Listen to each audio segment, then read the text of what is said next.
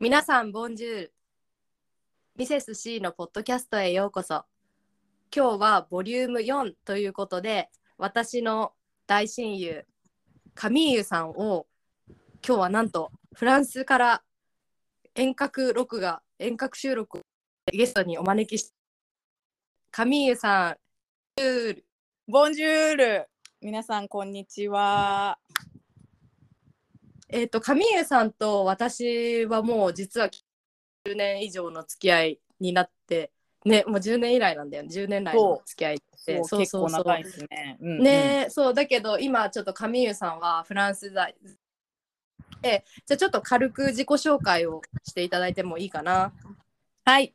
えーっと私はですね、えーっと3ヶ月前にあのフランスで出産をしまして、あの今3ヶ月の男の子を育てているあの日本人のあのママです。よろしくお願いします。よろしくお願いします。今日はわざわざフランスから7時間の7時間かな？時差があるんですけど、ゲストに来てくださってありがとうございます。いいえこちらこそありがとうございます。カミーユさんにあのゲストにぜひ来てほしいのはうん出産をねこの間3ヶ月前にしたっていうことであのフランスでの出産事情だったり、育児事情、うんうんであうんうん。のボリューム、えっ、と2で私の実の兄のミスター響が、えーうんうん。男性の育児休暇について話したと思うんですけどそれがあの日本日本でのまあをお話ししたと思うんです。うん。はじゃあ違うところも含めてそう出産、うんうんフランスでの出産経験だったりあの、うんうん子育てあと育児休暇について、今日ちょっとカミューさんに話していただきたいなと思ってます。はいお願いします。お願いします。じゃあどうしようかな、まずちょっとちょうどそのこの間、えー男性の育児休暇についてあのうん2個前のエピソードでも話が上がったので、あのうんうんカミューさんのえー、とご主人旦那さんパートナーの方は、えーと男性育児休暇は取れ取れましたか？そうですね。あの私の、うん。あの旦那さんはえっと育児休暇をあのマックス1ヶ月お！あのなので1ヶ月取ったんですけど、あのついあのねちょっと私もリサーチ不足で申し訳ないんですけども、えーっとフランスが本当ね多分去年かな？去年ぐらいからあの男性の育児休暇が1ヶ月になって、まあ、これはもう本当に権利としてあの皆さん取らなきゃ取らなければいけないというふうに、あのなったのであの本当にラッキーだったなと思うんですけど、うんうん。多分その前はねうん。多分な2週間かな？かそのぐらいだったと思うんだけどなるほどあなるほど。伸びてごめんなさいちょっとあのあの2週間っていうのもちょっと申し訳ないです。ちょっとリサーチ不足なんですけど。あの、うん、でもなんか多分そんな感じでであのつい最近伸びたのであうん。のラッキーだったねっていうことでであの、うん。取ったんですね。なるほそどう。そうそう。じゃあ、あのーそれはなんで変わってそうフランス全体でその2週間なり1週間なりだったかもしれないのが、えっと、1ヶ月になったっていう経緯は知ってる、いやどうでも多分あの政治的なあの政策っていうのもあったと思うんですよ、うんうんうん。マクロンさん。うんうん。っていうのもあるのでちょっと何とも言えないんですけどやっぱりあの男性の育児参加。まあ,、あの日本に比べたら多分フランスの男性ってすごいあの育児に参加したがりじゃないですけどまあ するいいことじゃん。方だとする方だと思うんですよね。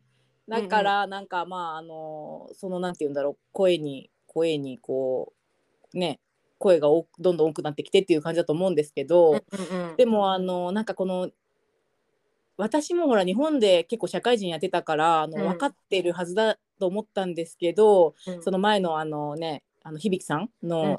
あのポッドキャスト聞いて、うん。あやっぱ全然違うもう全然感覚が違うんだなっていうふうに思っちゃったんですよね。なんかあの、もうこやっぱねこっちの人は当たり前だと思って本当にうん。取るし、うん。しかもあのやっぱりなんていうのまあ職業によって全然違うと思うんですけど、うん。これもね、うん。あのやっぱり、ね、あの響さんもなんか準備してうん。ねあのやっぱり取らなきゃいけないじゃないですかね。ね。すぐ入れるわけじゃなかったしね。そう。う。んうん。でも私のところの場合はまあでもね、うん。本当これは職業による。ただ、うんうん。あの結構私もなんかあの陣痛が結構さ3日とかが続いちゃって、あのもうとても誰もなし助けなしでは無理だったので、うん。あのその彼にもう早めに結構そんな予定してなんか予定日よりちょっと前だった予定日よりちょっと後かな。だけどなんかこう、すすぐ帰ってきてもらったりとか結構融通聞いて、うんうん。あの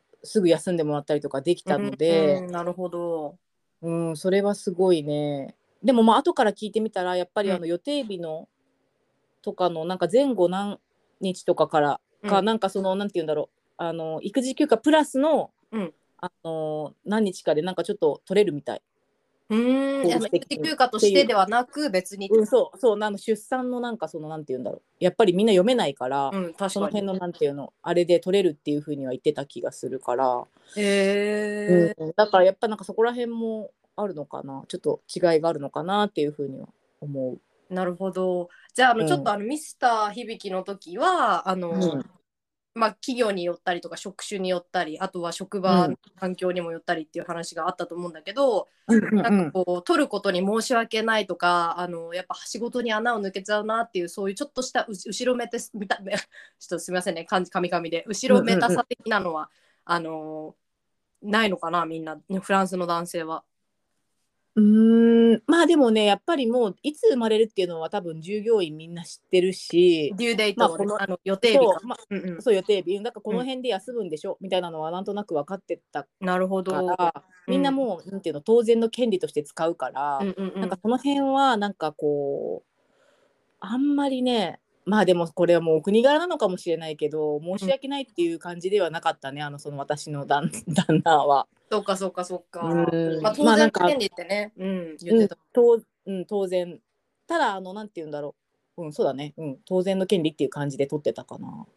なるほどなるほど。そう。うん。でその1ヶ月あの旦那さん、うん。パートナーがお家にいて、うん。助けあのサポートしてもらって、うん。育児をサポートしてもらってなんか、うん。やっぱ良かったなって。仮これ仮にじゃあこれが1週間だったらミスター響日本では1週間でしたって話、うん。さっきあのあったと思うんだけどうん。その1週間だったらって思ったらどいや私はねちょっとねもう生きていけなかったかもしれない。うね。いや、うん。あの私の場合はだ本当私の場合はなんですけど、うん。私はちょっと出産が難しかったので、ほうほう。あのそのその後の、うん。あのなんだろう体力が全然戻らなもうちょっと結構あの危ない状態だったのでなんか体力がまず1週間じゃ戻らないし、歩歩くことも1週間ではできなかったうんし本当何もできない。ただ本当赤ちゃんを運んできてもらってうん。ミルクをあげるぐらいしかでそのうん。母乳もまあ最初も出なかったし、うんだからもう本当何もできない状態からだったので、うん。本当1週間じゃね何も本当自分で何もできないで終わっちゃってどうしようっていう感じだったかな、うん、でパートナーが仕事に戻ってしまうっていう感じ仕事に戻っちゃう、うん、うんうんうん。だからちょっとしもう本当死んじゃうんじゃないか と思う本当に。まあでもなんとかやるんだと思うだから日本の皆さんは本当にすごい。だからこれだってこういう人だっているわけだし、そうだよね。全員がそれでみんな全員暗算とは限らないし。そう。そうだから私と同じ状況で生まれた人だってねあの出産を終えた人だっていると思うから、うんうん。それでみんな本当よくやってるなって思う思う、うんそうかそうか。うん、むしろできることなら1か月以上 いてほしかったみたいな。いてほしかった。そいてほしかった。ただ、うんでもあのこの響さんも言った通りやっぱうん。り男の人っていうのもあるのかもしれないけど、なんていうんだろう。仕事にやっぱり戻りたいワクワクみたいなのもきっと多分同時に本人は出てきてると思うから、私ちょっと実のありながらびっくりしたけどやっぱそうなんだね男性って、うん。どうまあそうまあずっと家にいるのもなんかやっぱりまあ嬉しいのと反面嬉しいの反面やっぱ多分好きな仕事やってるからだかもしれないけど。うんそうかそうかそうかやっぱ人によるか。そう。なんかこうお復帰したらこれやりたいなあれやりたいなっていうなんかこうマインドも出てきてうんうんうん。きっとあの戻る時は結構ワクワクして戻っていったあ本っていう当記憶はある。うん、そっかそっかそっか。そう。なるほどね。じゃあちょっとさっき、あの出産に関してすごい壮絶だったってもう大変だったってことをね、言ってたんですけどあの、うんうん。カミユさんはあの、うん。どんなまああのどんな出産をあの経てえっ、と、うんうん。カミユジュニアを出産したかっていう話をまずじゃあしてもらおうかな。うん、えっ、ー、とねあ妊娠中の頃頃から話した方がいいのかな。あそうねちょっとそうしましょうか。なんかフなんかねランスの妊娠中のその、なんていうんだろう診察の回数検診の回数とかなんか多分そうね神谷さんは日本でのね、出産経験がないからどういうふうに進む、うんうんまあちょっと聞いた話とかとかでもいいので比べてどう違うのかなみたいなところもちょっと触れてもらおうかな。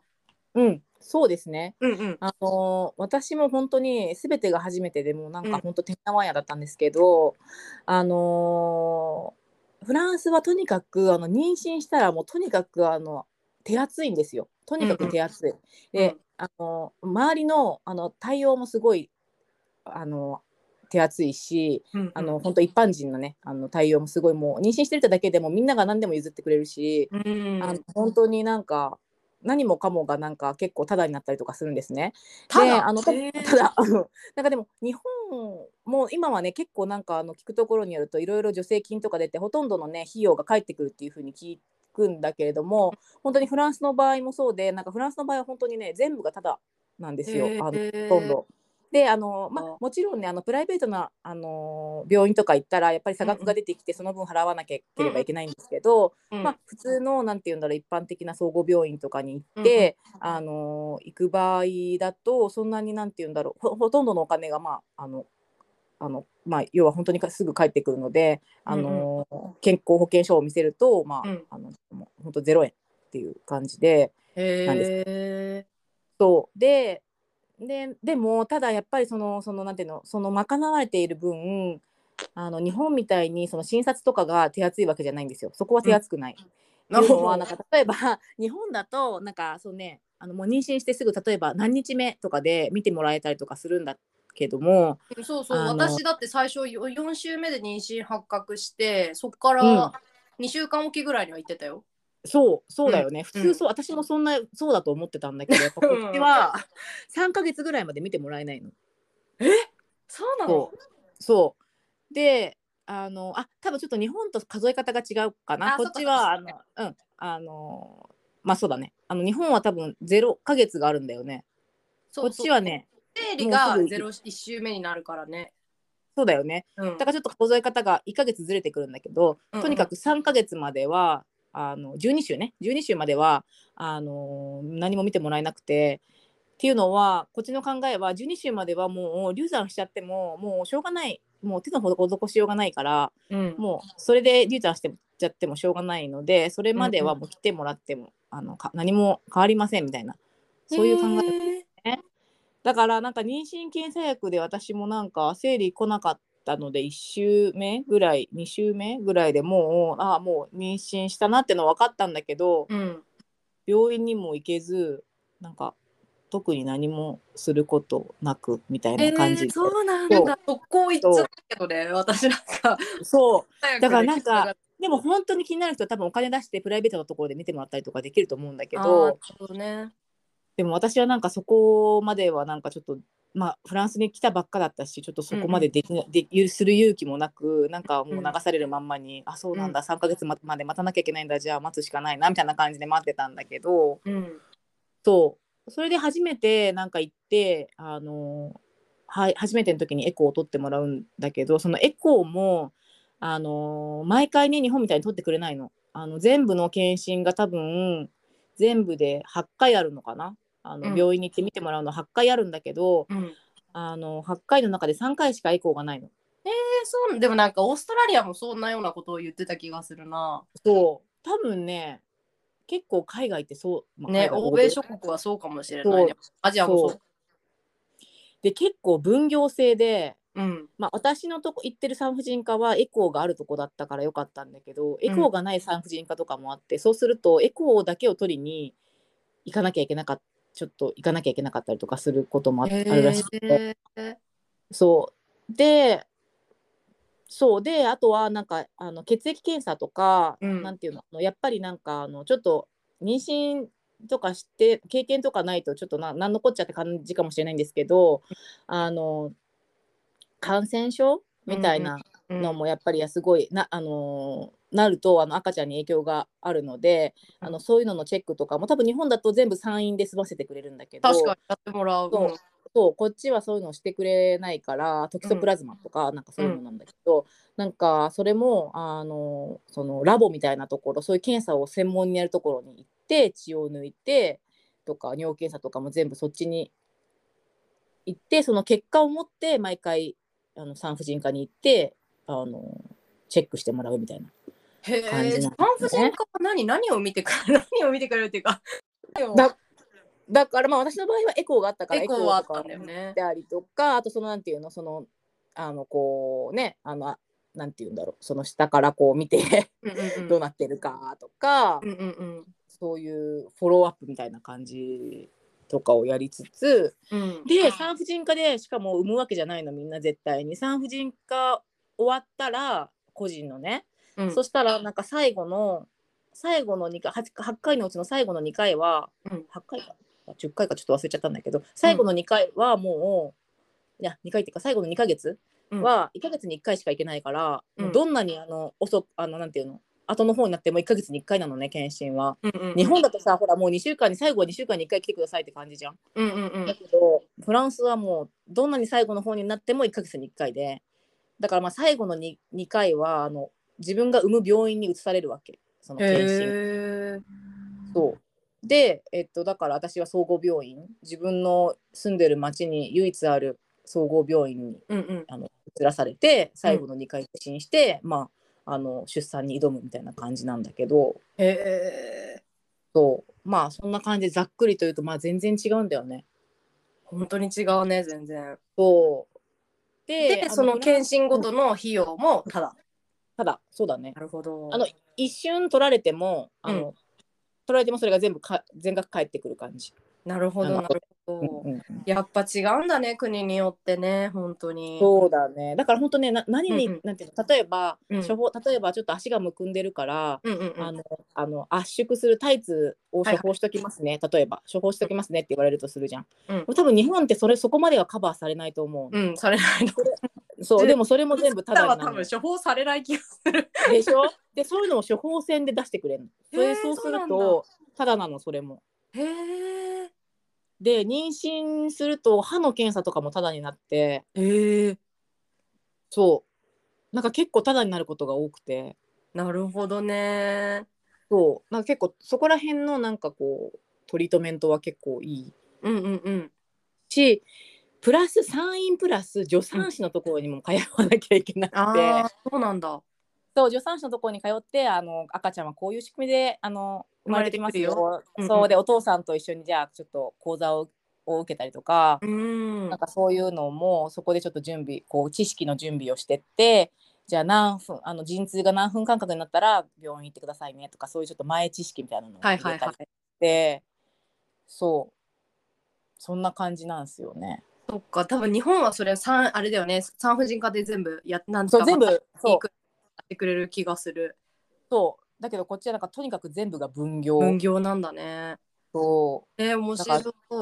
そうちょっと面倒くさい部分もあるけれどもまあでも、まあでもある意味なんか、うん。あのここの病院なんていうのこの産院の先生と会わなくてもこっちの産婦人科の先生と会うからこっちの産婦人科の先生に相談してみようとかなんかそういうことはできるのかもしれない。なんていうんだろう。こう気分を変えてこうトリートメントが受けられるっていうかなんか一つ疑問が解消しなくてもあの違うところで聞いてみる見られるっていうのはあるかもしれない。なるほどね。そっかそっか。いやなんかあのちょっと聞こうかなって思ったのが日本のその友人とか、まあ、いろんな人から日本でこう出産経験した人の話を聞い聞いたのと自分が、うん。あのカミューさんがフランスで経験してこう比べるわけじゃん。こうやっぱ違うなってこういうふうに比べた時に、なんかうんうん。これこれに関しては日本の方がいいかなみたいなのあった？そうだね。もうそう経験してないから何とも言えないけどやっぱりでもあれだよね。そのエコーを毎回取ってもらえるっていうのはすごい安心材料になるし、うんあとまあ本当にあのまあこれもデメリットメリットあるけどでもいい一個のところで全部済ましてくれるっていうのはすごいやっぱり、うあん負担が少ないよね。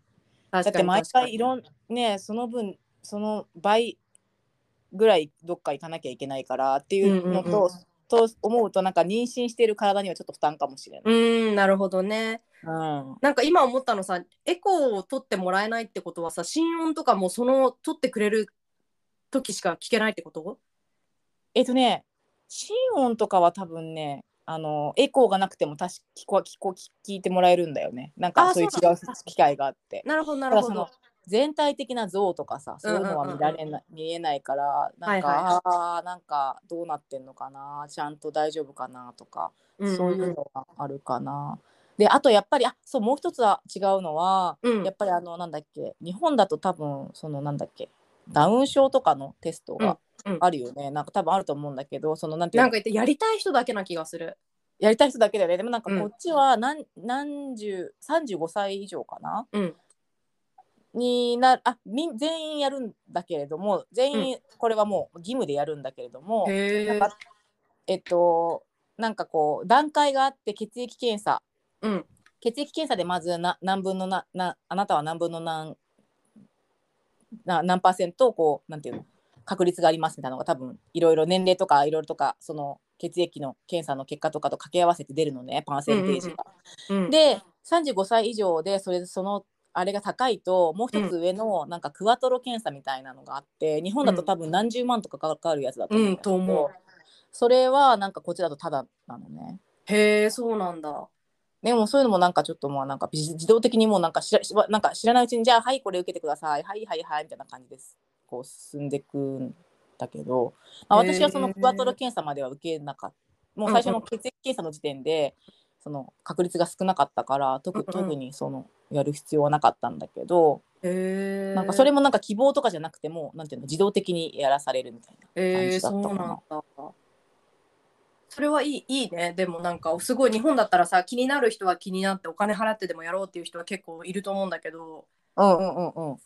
それがそうでもなうん、そうね。だからフランスの場合はちょっともう自動的にそのそれが組み込まれてる感じかな。なるほどね。そっかそっか、うん。やっぱ違うんだね。そうやっていろいろ。そう。ね。でもまあうん。一概にフランスがいいとか絶対日本がいいよってことは上湯さん的には言えないかな。うん、そうだね。言えない、うん。だってやっぱりね、お国柄があるし、うんうんあのーもうその医療システム自体が全然違うから、うん。なんかどっちがいいとは言えない。ただあうん。一つでも私はあのあれあの何？ま麻酔なんだっけ？えっと日本語で無痛なんてい。う のあ無痛。無痛分娩にしようと思ってたから、うんあのその点ではあのこっちの方がやりやすかったかもしれない。っていうのは80もうフランスの80%の人が無痛分娩を選択するのね。うん。でだだから日本みたいにこうすごい予約してとか麻酔科医がの人がいる時じゃないととか、うんこの間にあの陣痛が来ないと麻酔科医の人がいないからできないとか、うんそういうのはないかな。なるほどね。なってあとすごいお金もかかるしね。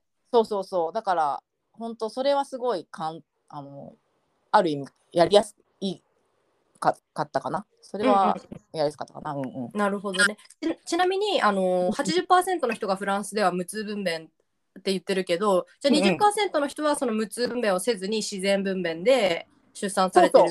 あそう。それはやっぱ選択の権利はあるってことだよね。あるある。聞かれて、うん。そう聞かれるんだ。うん。うんうんうん、でもあのそのなんていうのあの陣痛が来てからやっぱりちょっとやっぱり痛すぎて、すいません無痛にしてくださいって言ってもそういうのもあり。へえ、なんかアメリカもね、そう。うん。あそうなんだ。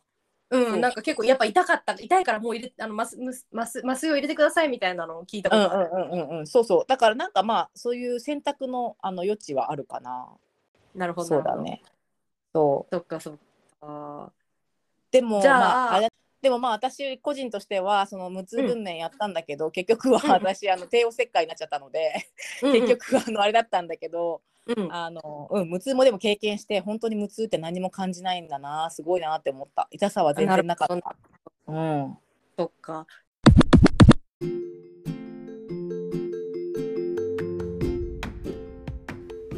ということで今日は上湯さんにたくさん貴重なお話をしていただいているんですけれども、えっと、今回はパート1ということで、えー今日はここまでということにしたいと思います。次回は、えー上湯さんの壮絶な異国での出産体験をお話しいただこうと思っております。と次回はパート2ということで、えーボリューム5として配信させていただく予定です。どうぞお楽しみに。